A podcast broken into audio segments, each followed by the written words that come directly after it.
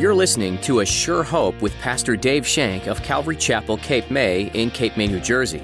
Join us as Pastor Dave teaches verse by verse through God's Word.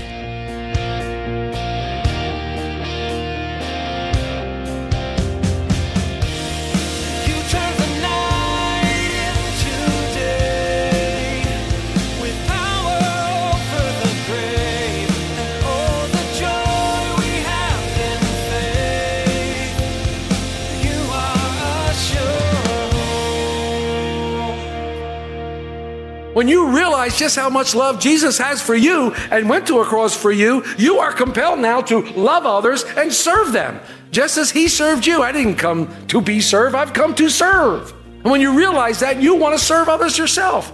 You want to help others. You want to become other-centered. You want to do as unto them. When you gave a cup of water to the least of these, you've given it to me, Jesus said. Wow. Greatest foundation for ministry is wanting to give something to others because of everything Jesus gave to you.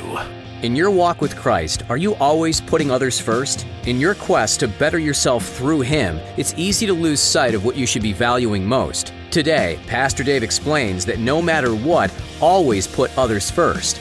Jesus served all of society. You need to serve others and bring glory to His kingdom. Now, here's Pastor Dave in the book of Second Corinthians chapter five as he continues his message, What Happens When You Say Amen? You are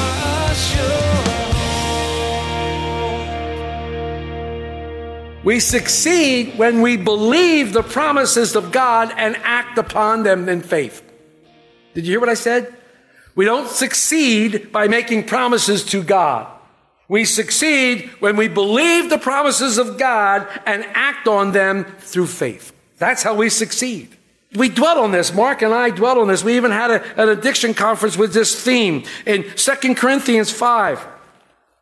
In Second Corinthians five, in verse fourteen, we read, For the love of Christ compels us, because we judge thus that if one died for all, then all died. The love of Christ compels us. And, and in the New King James, it says, the love of Christ constrains us. And what we did was we took the two different avenues and looked at it. And Paul introduces the subject of love of Christ as a constraining force in his life. It's the love of Christ that constrained Paul from going against him, from doing other things. When we realize just how much Christ loved us and just how much he gave up for us on the cross, that constrains us from going against us. It constrains us from doing and acting out and doing evil things. Paul's not really talking about the motivations to ministry, though we hear it taught this way. It's not really that way. Whenever Paul talked about the love of Christ, he was only thinking of one thing. What was that?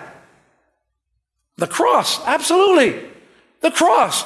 When Paul talked about the love of Christ, he was only thinking of the cross.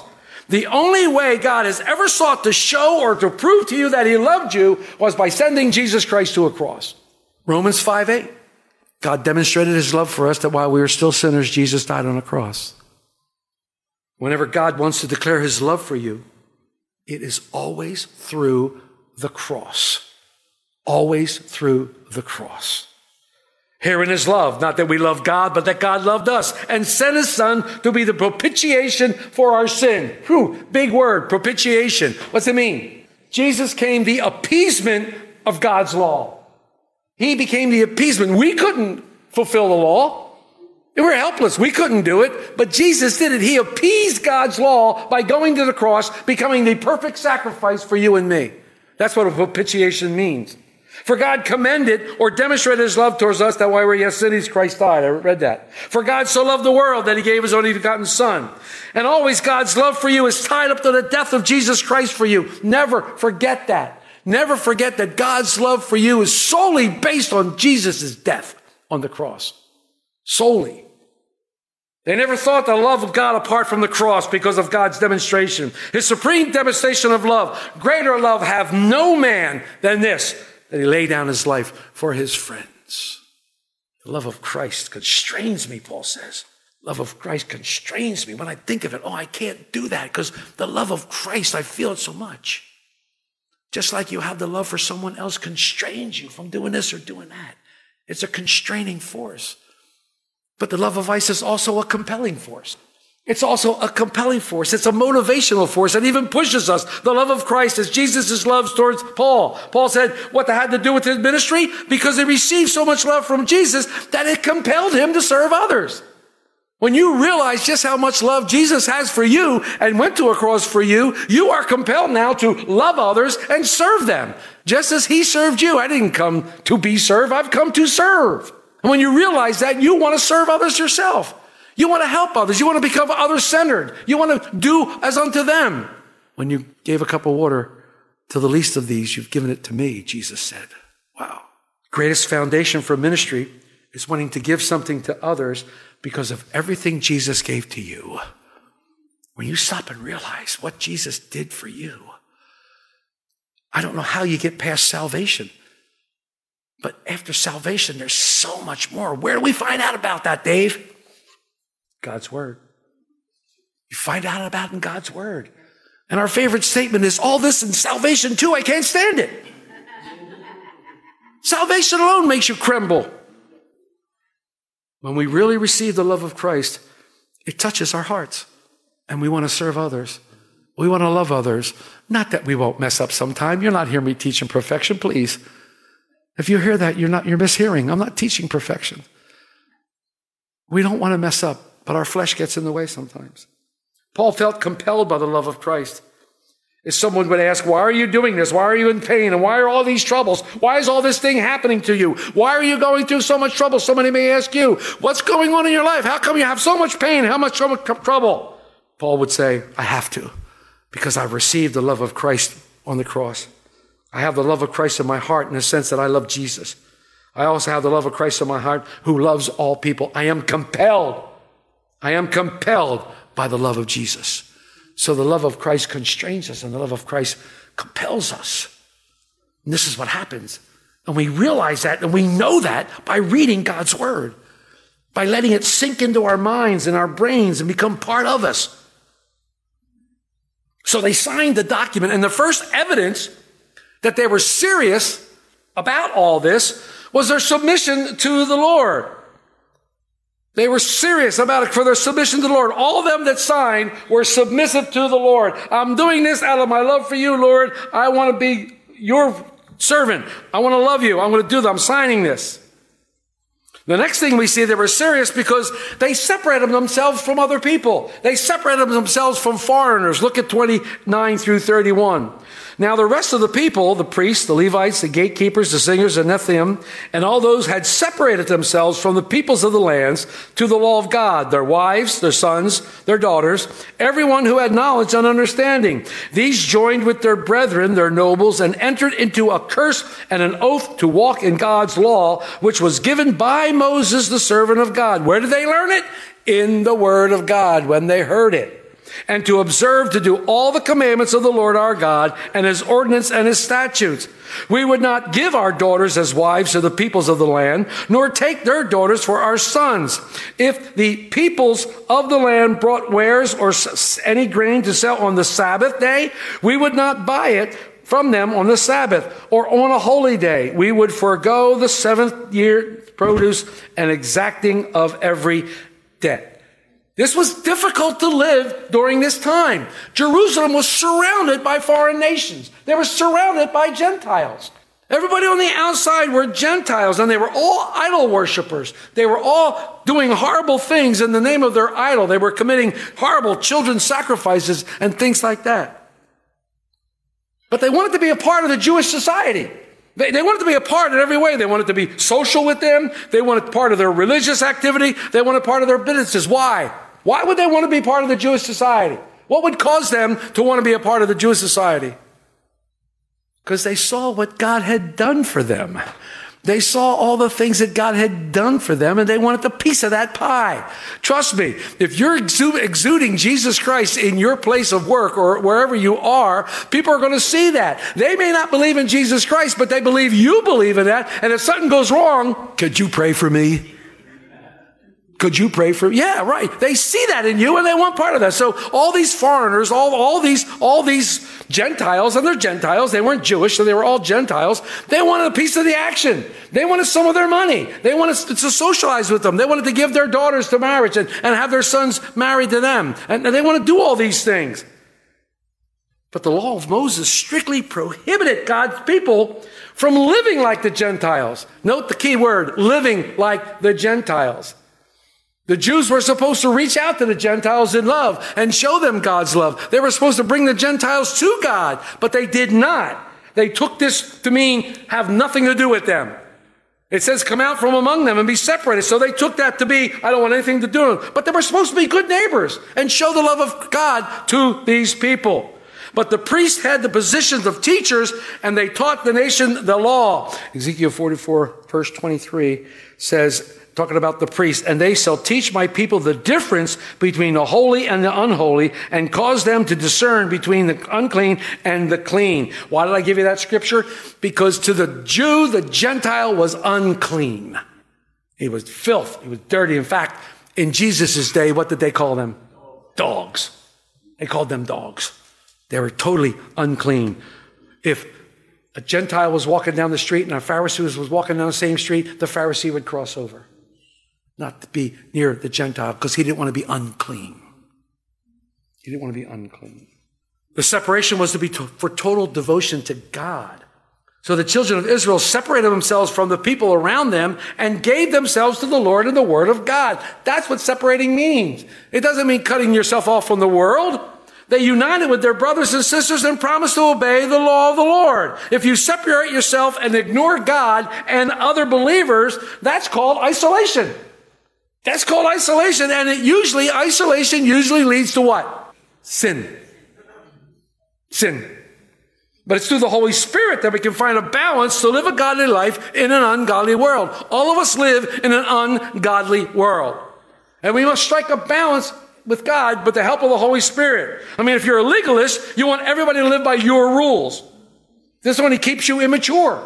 You're immature in God's word if you are strictly a legalist and you depend upon other people. And usually you end up judging everybody else's walk, thinking yours is better. Look what that person did. Oh my. The only way to grow in a balanced Christian life is to submit to the Lord totally, to follow him by faith, being led by the Holy Spirit. That's what we're to do. That's exactly what we're to do. When Jesus called the disciples, he said, Matthew, clean yourself up. Come on, clean yourself up, get right, and follow me. No, he simply said, follow me. Simply. Notice the two things that are mentioned here, marriage and the Sabbath. The danger of mixed marriages. The danger of mixed marriages. There's a danger there. Talks about it in First Corinthians and Second Corinthians. It talks about it. There's a danger in mixed marriages because usually they go the other way and they start to break apart. And there's a loss of faith. Also in a mixed marriage, how could they possibly follow the dietary laws? How could they follow the dietary laws? And what usually happened, the Jews were led to become idol worshipers. This was one of the reasons why they were carried away in the first place. Because they became idol worshippers. The entire northern kingdom was nothing more than idol worshippers the entire time. And they were carried away first by the Assyrians. The southern kingdom of Judah saw that they were being carried away, but they too dabbled with idols, and eventually they were carried away too.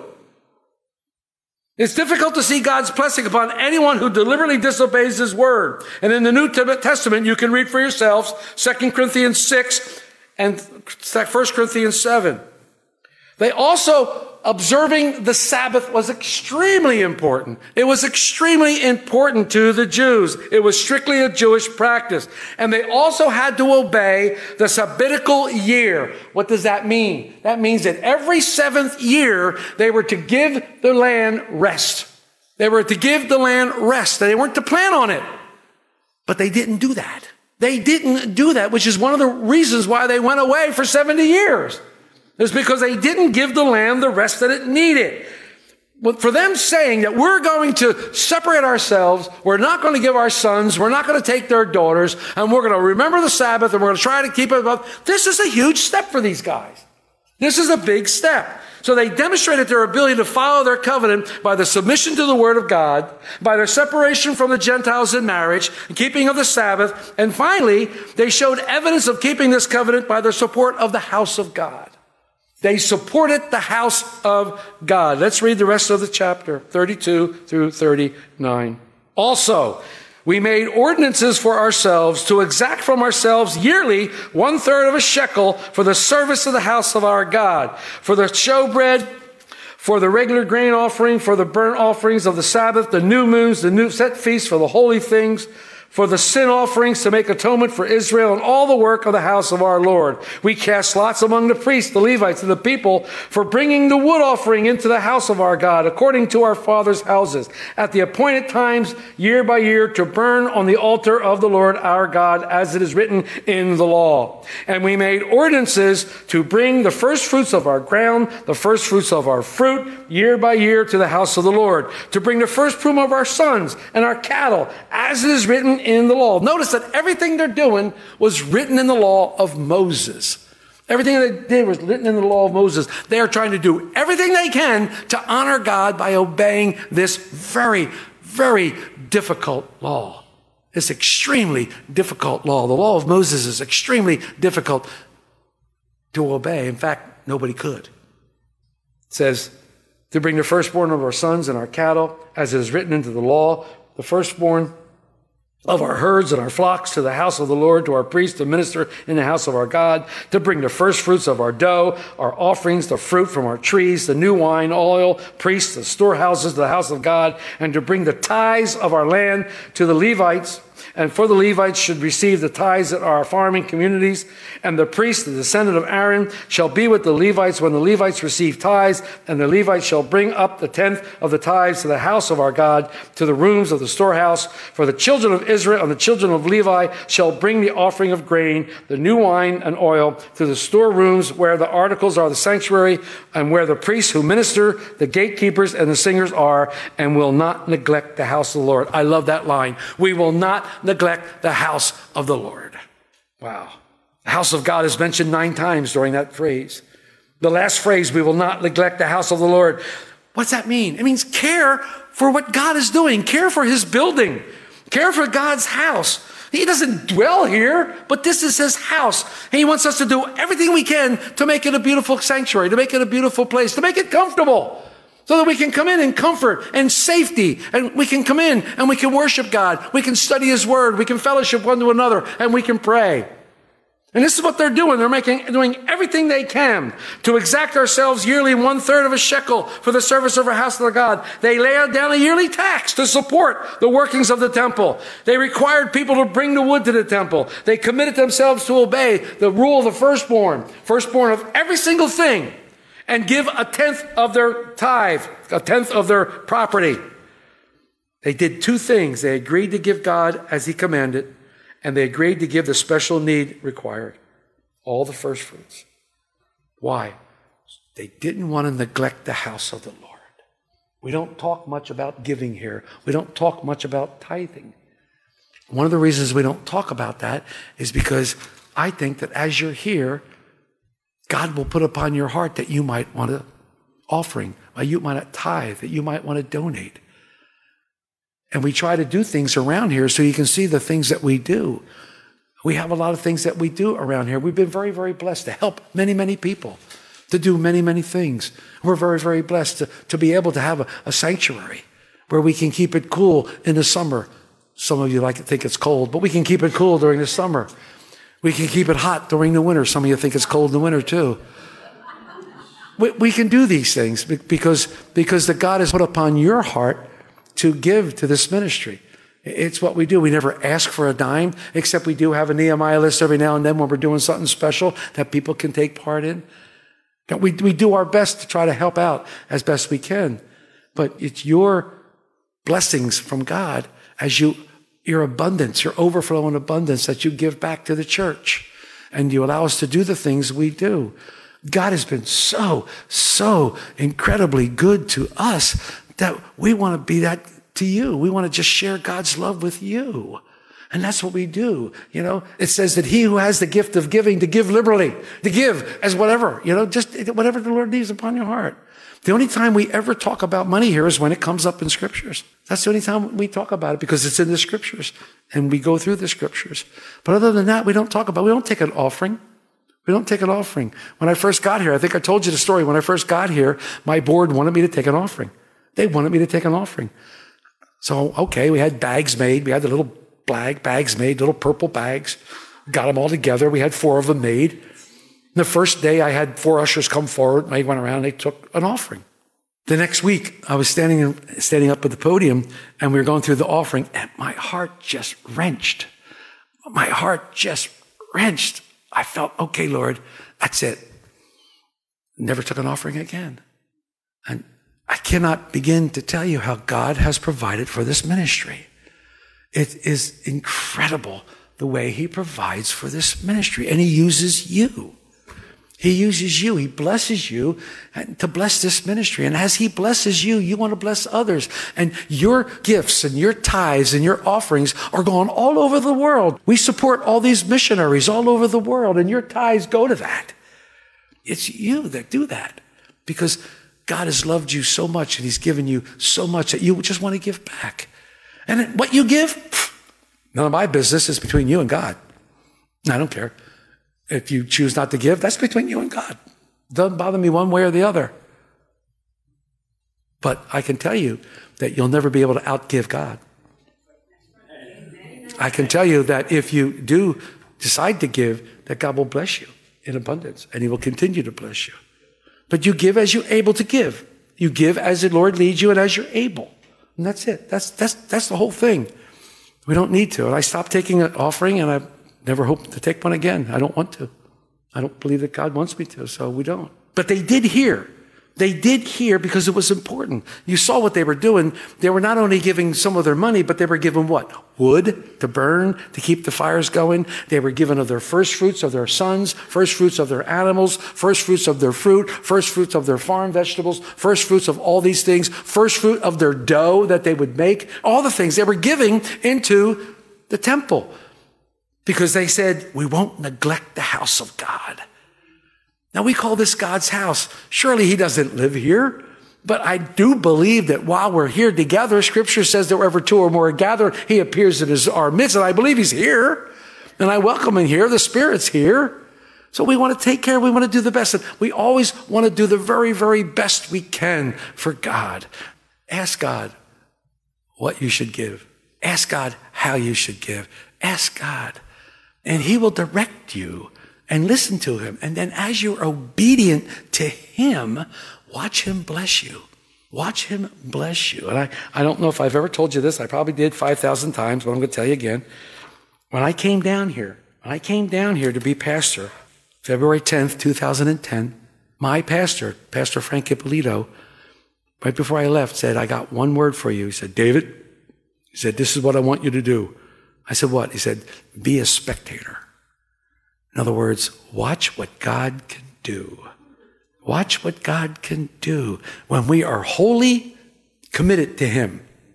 In everything we do, when we are wholly committed to him, watch what he can do. But this is what's happening here in Nehemiah. This is what's happening in Nehemiah. After they said amen, it was time to get busy.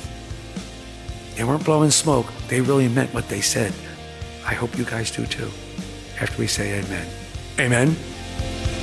You are a sure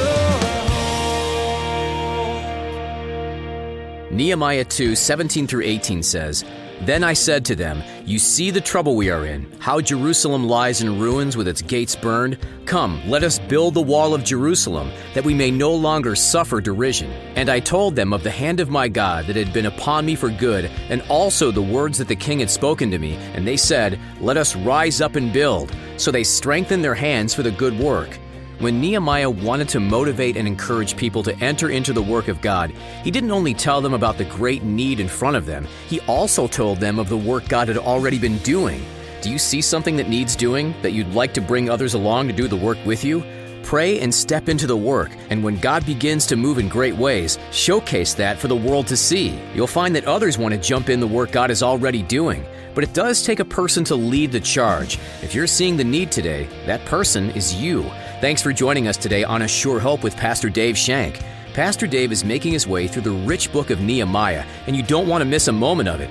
One way to be sure you can catch it all is to head over to assure hope radio dot com. Once there, you'll find all the ways you can stay up to date with the current series or go back and revisit another one. Once again, that website is assure hope radio dot com.